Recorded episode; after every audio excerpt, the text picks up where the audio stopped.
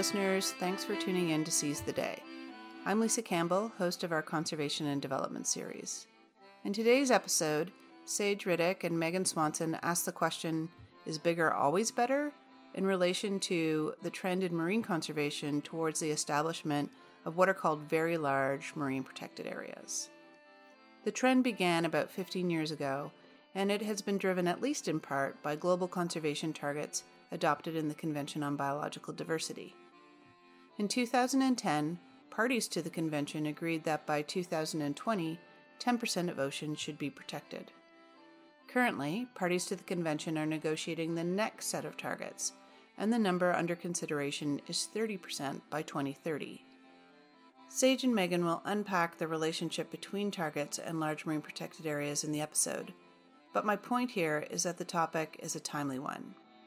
Negotiations in the convention were supposed to be completed in 2020, but they've been delayed by the COVID 19 pandemic. When Sage and Megan recorded the episode in the spring of 2021, final negotiations on the 2030 targets were scheduled for October of 2021. And you'll hear Sage and Megan reference this timeline. However, the targets are now set to be finalized in April or May of 2022. So the date to set the target has been wait for it, a moving target. Over to Sage and Megan. As of January 2021, 50 countries have committed to a new goal to protect 30% of the ocean by 2030. This is by far the biggest and most ambitious target yet to protect our ocean biodiversity. Nations are already establishing large marine protected areas, or MPAs, to meet previous protected area targets and a new goal of 30% will likely continue this trend. Many large MPAs established to date have been in remote locations and have relatively few stakeholders that need to be considered, especially when compared to smaller coastal MPAs. And because of this, large MPAs have been seen as politically easier to establish. However, research has shown that this is not necessarily true and that many local and indigenous communities have strong historical and cultural ties to these remote ocean areas. But will this push to designate new large MPAs to meet a new 2030 target lead nations to neglect these important social interactions and potentially undermine local and indigenous communities?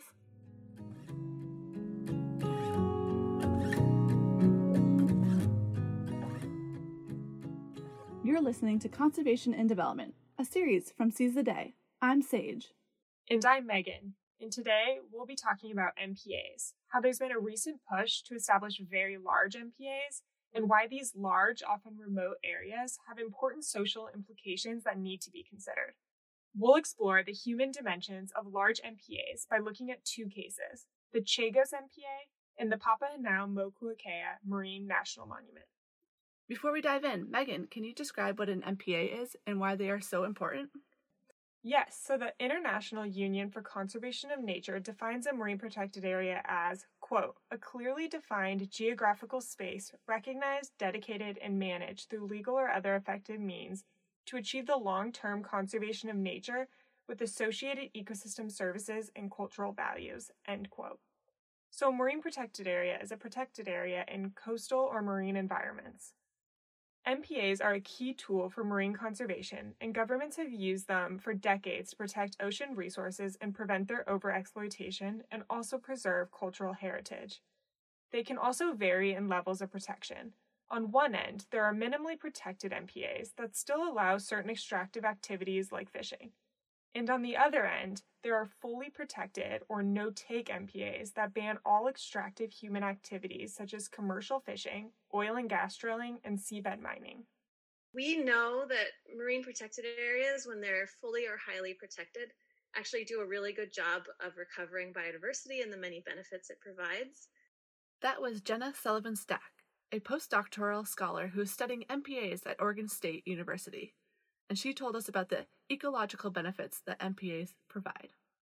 Well protected MPAs make you know the fish and other creatures inside more abundant and larger, which is actually really important for a lot of species in terms of their reproductive output. Their body size is really important. So when you protect a fish inside a marine protected area and let it grow really big, it produces a lot more offspring, and some of those may spill over to the areas outside of the reserve boundaries. So that's what's called a BOF, big old fat fertile female fish.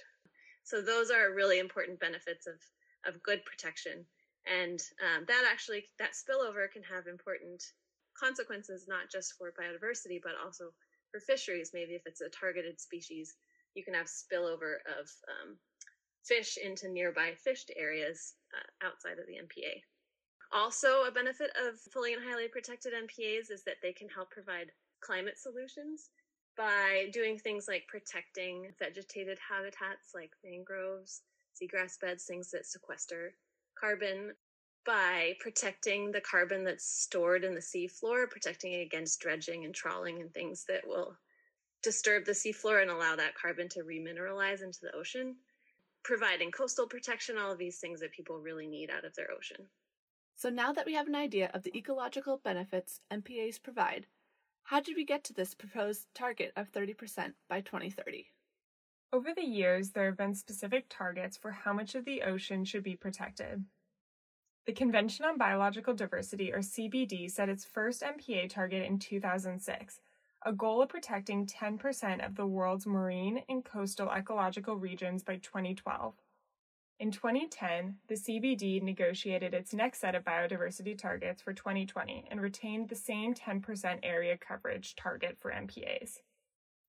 And even though we still haven't met the current 10% target, the CBD is meeting in October of 2021 and is considering adopting an even more aggressive target of 30% protection of the ocean by 2030. While the CBD hasn't officially adopted the 30 by 30 target yet, over 50 nations have already committed to this goal. So, why specifically 30%? Let's hear again from Jenna on where this 30% figure came from. So, the target that we're working with now is um, the target of protecting at least 10% of the ocean by 2020. And that target was politically motivated. At the time it was set, there was less than 1% of the ocean protected. And so it was set as something that might be possibly attainable, but also seemed ambitious. Now we know from the best available science that something like 30% is actually um, the minimum that we need to protect in order to get the benefits that we need out of our biodiversity protection. I guess that's the main point is this 30% is really grounded in science. And there's been a number of scientific syntheses and meta-analyses that are all pointing to the minimum percentage needed of 30% and likely um, a little bit more than that even in order to get our biodiversity benefits, which is the main goal of an MPA. Right now, 7.65% of the ocean is protected by an MPA, according to the World Database on Protected Areas, which means we have a long way to go to reach 30%. We have made progress, though. When these MPA targets were first set, that figure was less than 1%. And much of this increase in protection has been due to the emergence of large MPAs. So, historically, most MPAs were relatively small and located near the coast. However, over the last two decades, there's been an increasing number of large scale MPAs, which are typically considered anything over 100,000 square kilometers. For reference, that's roughly the size of Iceland. And these large scale MPAs can protect diverse habitats and migratory species and provide resilience to some climate change impacts, in addition to the ecological benefits that Jenna discussed earlier. The need for nations to meet these global targets isn't the only thing driving an increase in large MPAs. There's also been the development of a bigger is better approach to conservation, and that larger MPAs provide unique ecological benefits that smaller ones don't. NGOs such as Pew Charitable Trust and Conservation International have been strong advocates for large MPAs, and in some cases have helped to establish and even fund them.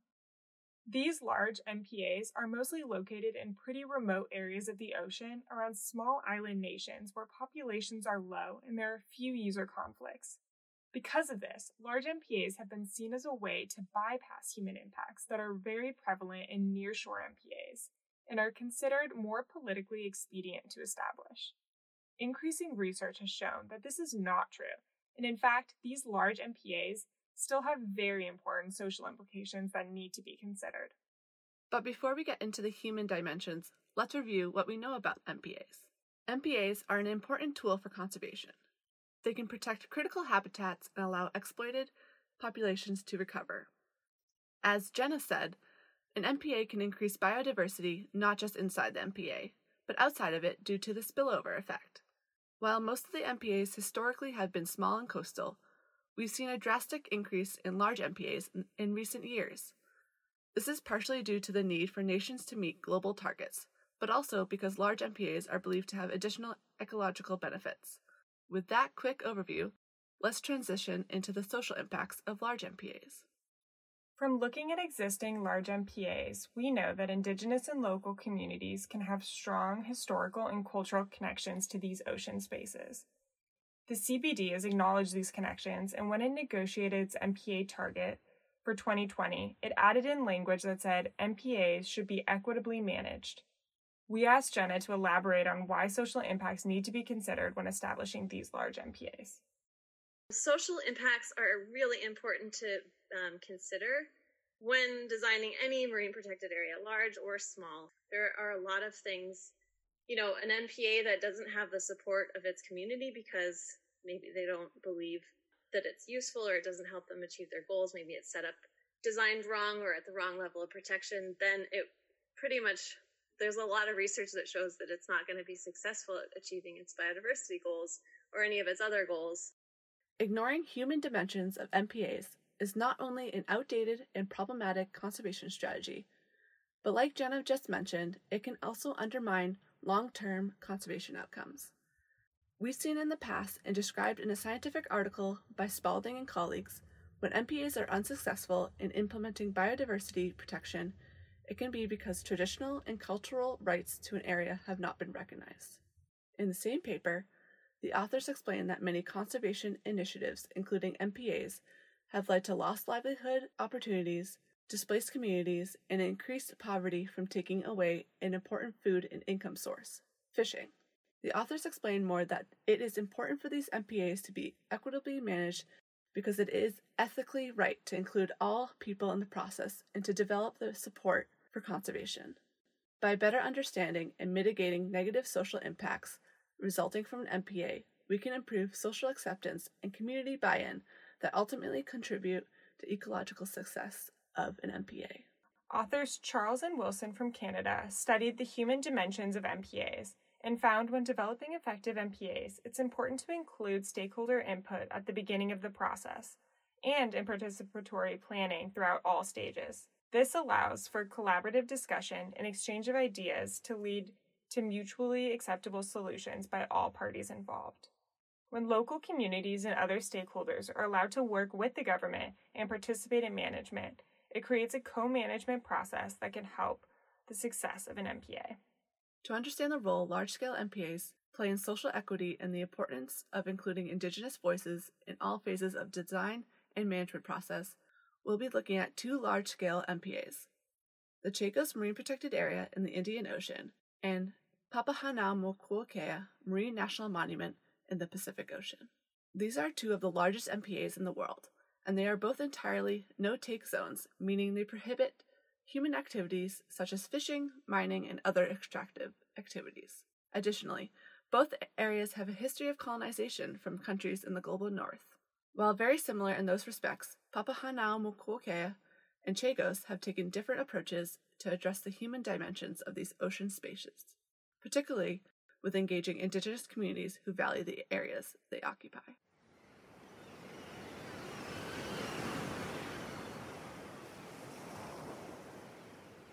First, let's go to an area in the middle of the Indian Ocean, halfway between India and Madagascar, the Chagos Archipelago.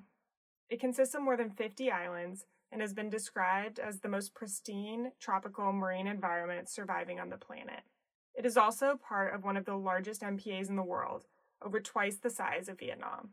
But the Chagos MPA has a long and complicated history of establishment and implementation involving numerous legal battles and the fight for the native Chagosians to return to their homeland after being removed by the UK decades earlier. What's the history behind the Chagos archipelago and its colonization by the UK? This confusion and criticism dates back to the UK colonization of the Chagos Islands in the early 1800s.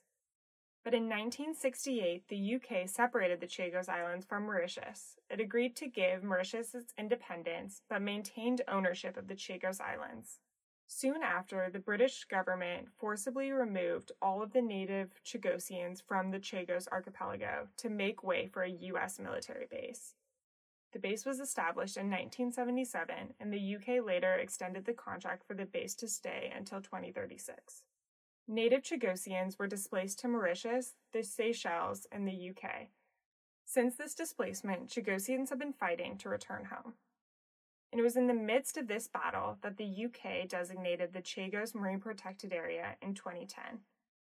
At the time, it was the largest no take MPA in the world, banning all human activities except in the waters directly surrounding the military base. The designation was welcomed by many, including some of the largest environmental and science groups such as Greenpeace, Pew Environmental Group, and the Royal Society, that called the MPA inspirational and a global benchmark for responsible ocean stewardship. However, the decision also drew criticism, since the MPA was established in the midst of the European Court of Human Rights deliberation on whether Chagosians had the right to return to their home. And by making fishing illegal, the UK effectively made it impossible for the Chagosians to return, since fishing was their main source of food and a crucial part of their livelihood. Weren't there actually WikiLeaks released from behind the scenes on these decisions? Yeah, private documents were released on WikiLeaks, and based on these documents, many believe that the UK did not establish the Marine Reserve for conservation, but rather to further their own political agenda. The British director of the Foreign and Commonwealth Office said that the MPA was only created for security reasons and is, quote, the most effective long term way to prevent any of the Chagos Islands' former inhabitants or descendants from resettling, end quote. And to add to the UK's questionable motives for establishing the MPA, a number of news outlets have pointed out that the waters around Chagos were already pristine, and there was no evidence that any species had been overfished, except for the waters right around the island Diego Garcia, the location of the U.S. military base and the only currently inhabited island in the Chagos archipelago. There are also reports that the U.S. military base dredged and used coral to create roads, raising significant environmental concerns. Yet, Diego Garcia, the only area where there has been documented overfishing and environmental destruction, is exempt from the MPA restrictions, allowing military personnel who live on the island to continue to fish. So, what is happening now? Are the Chagosians still not allowed to return? That's a good question. Following a number of previous legal battles, Mauritius and the Chagosians most recently brought their fight to return home to the International Court of Justice, the United Nations highest court. And in February of 2019, the court shared its opinion that, quote, the process of decolonization of Mauritius was not lawfully completed when that country acceded to independence in 1968, following the separation of the Chagos archipelago, and that the UK is under obligation to bring to an end its administration of the Chagos archipelago as rapidly as possible. In May of 2019, the UN General Assembly voted for a resolution that reaffirmed the International Court of Justice's opinion, calling on the UK to withdraw from Chagos within six months and also stating that Chagosians should be able to return home. But since then, the UK has refused to leave and not allowed the Chagosians to return. Clearly, the Chagos MPA has had its fair share of political and legal challenges. While it's unclear if or when the Chagosians will ever be allowed to return home, they have expressed an interest in playing a role in the conservation efforts. Dr. Ramberg, a professor in Sweden, interviewed Chagosians on their thoughts on co managing conservation efforts in Chagos. One Chagosian interview said, quote, We want our homeland to always be the wonderful place that it is, and we want to play our part in its conservation by living there and guarding it. End quote. Chagos provides a rather extreme example of a country establishing an MPA for political gains rather than conservation. And in doing so, the UK neglected important social equity concerns and undermined human rights.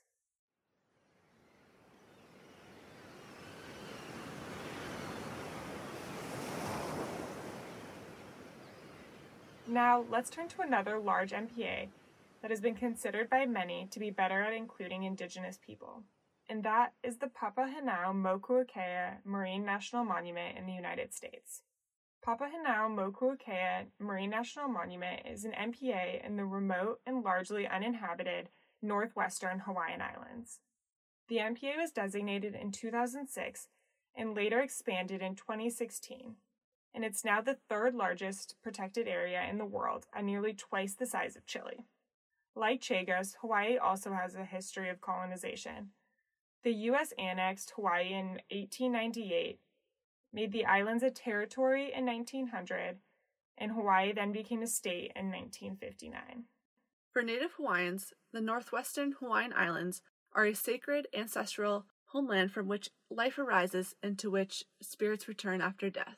Protecting these areas is important to their culture. When the MPA was established in 2006, it was named the Northwestern Hawaiian Islands Marine National Monument. But to honor Native Hawaiians' foundation in the connection between people and nature, Native Hawaiian cultural leaders created a new name for the MPA, Papahanao Papahanaumokuakea Marine National Monument. The establishment of the MPA required federal agencies to co manage the area and created the Monument Management Board. And included on this board is the Office of Hawaiian Affairs to help make co management decisions. The National Oceanic and Atmospheric Administration, or NOAA, the federal agency responsible for managing the MPA, is also on the board. NOAA also created the Reserve Advisory Council, which included Native Hawaiians, marine scientists, commercial and recreational fishing representatives, a representative of the state, and other agencies. These stakeholders help advise NOAA on issues brought to the Monument Management Board. Unlike Chagos, the indigenous population has not been completely excluded from using the MPA.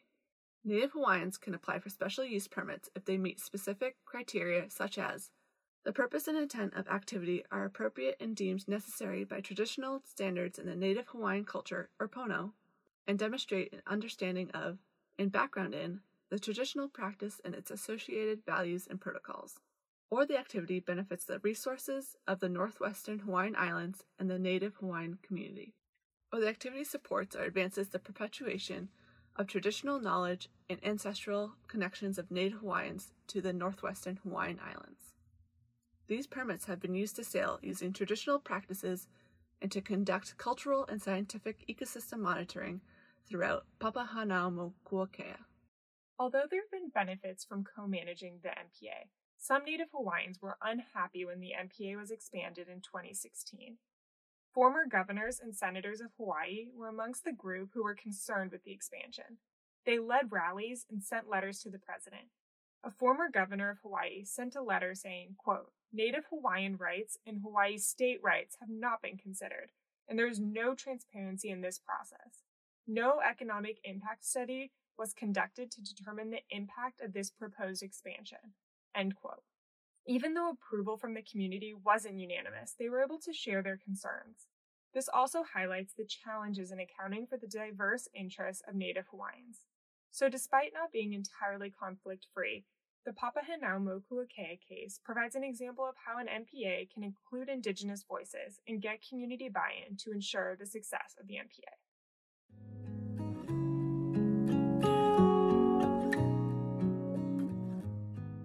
So while these two MPAs share some key similarities, they are both extremely large, no take zones that were established around island nations that have a history of colonization. There are also some major differences. The Chagos MPA was created with questionable political motives and neglected important equity and human rights considerations. By establishing an MPA that excludes the native Chagosians from returning, it sustained the injustices that were felt when they were first displaced. In contrast, in the case of Papahanaumokuakea, Native Hawaiians have been involved since the beginning, helped co manage the MPA, and can use the MPA for cultural purposes. While some Native Hawaiians have been unhappy with certain decisions made, overall, Papahanaumokuakea has been considered successful in integrating Native Hawaiian cultural practices, values, and leaders into the management of the MPA. These two cases also highlight how social impacts within MPAs are place based. We saw that the different human and ecological conditions within each area led to unique circumstances that need to be considered. In the case of Papahanaumokuakea, the MPA benefited from including the local communities throughout the process. But in the case of Chagos, since the UK seems intent on preventing the return of Chagosians, it's unlikely that their participation in the large MPA would overcome the equity concerns that have been raised. There should be no blanket approach for addressing these social impacts since no two MPAs will have identical stakeholder concerns. And MPA managers need to be attentive to the wide variety of human dimensions that can still be present in these remote areas. The CBD stated that the protected area targets need to create equitably and effectively managed MPAs, but it is ultimately up to each country to decide what that means. Although many large scale MPAs are created in remote areas and have been thought to have little human impact, we've seen with Chagos and Papahanaumokuakea that that is not necessarily true. Local and indigenous communities can still have strong historical and cultural connections to these ocean spaces. And engaging with these communities throughout the entire process, from establishment to management, can help address potential user conflicts, mitigate negative human impacts, and ultimately ensure the success of the MPA. And as new large scale MPAs are created, especially if the CBD decides to adopt the new 30% target when it meets in October of 2021, it'll be even more important that these human dimensions are taken into account. Large scale MPAs may be easier to designate and able to protect large ecosystems, but social impacts need to be considered and accounted for before we race towards protecting 30% of our ocean.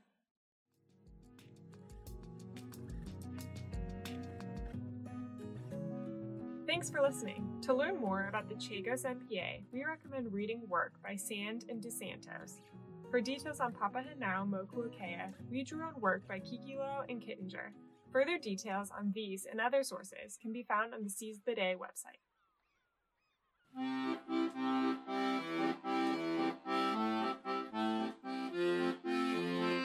Thanks for listening to Seize the Day.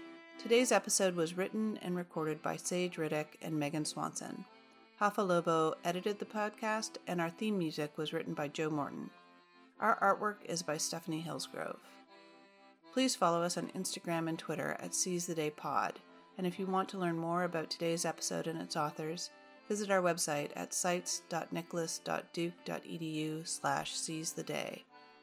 If you enjoyed today's episode, please leave us a rating on Apple Podcasts or wherever you listen.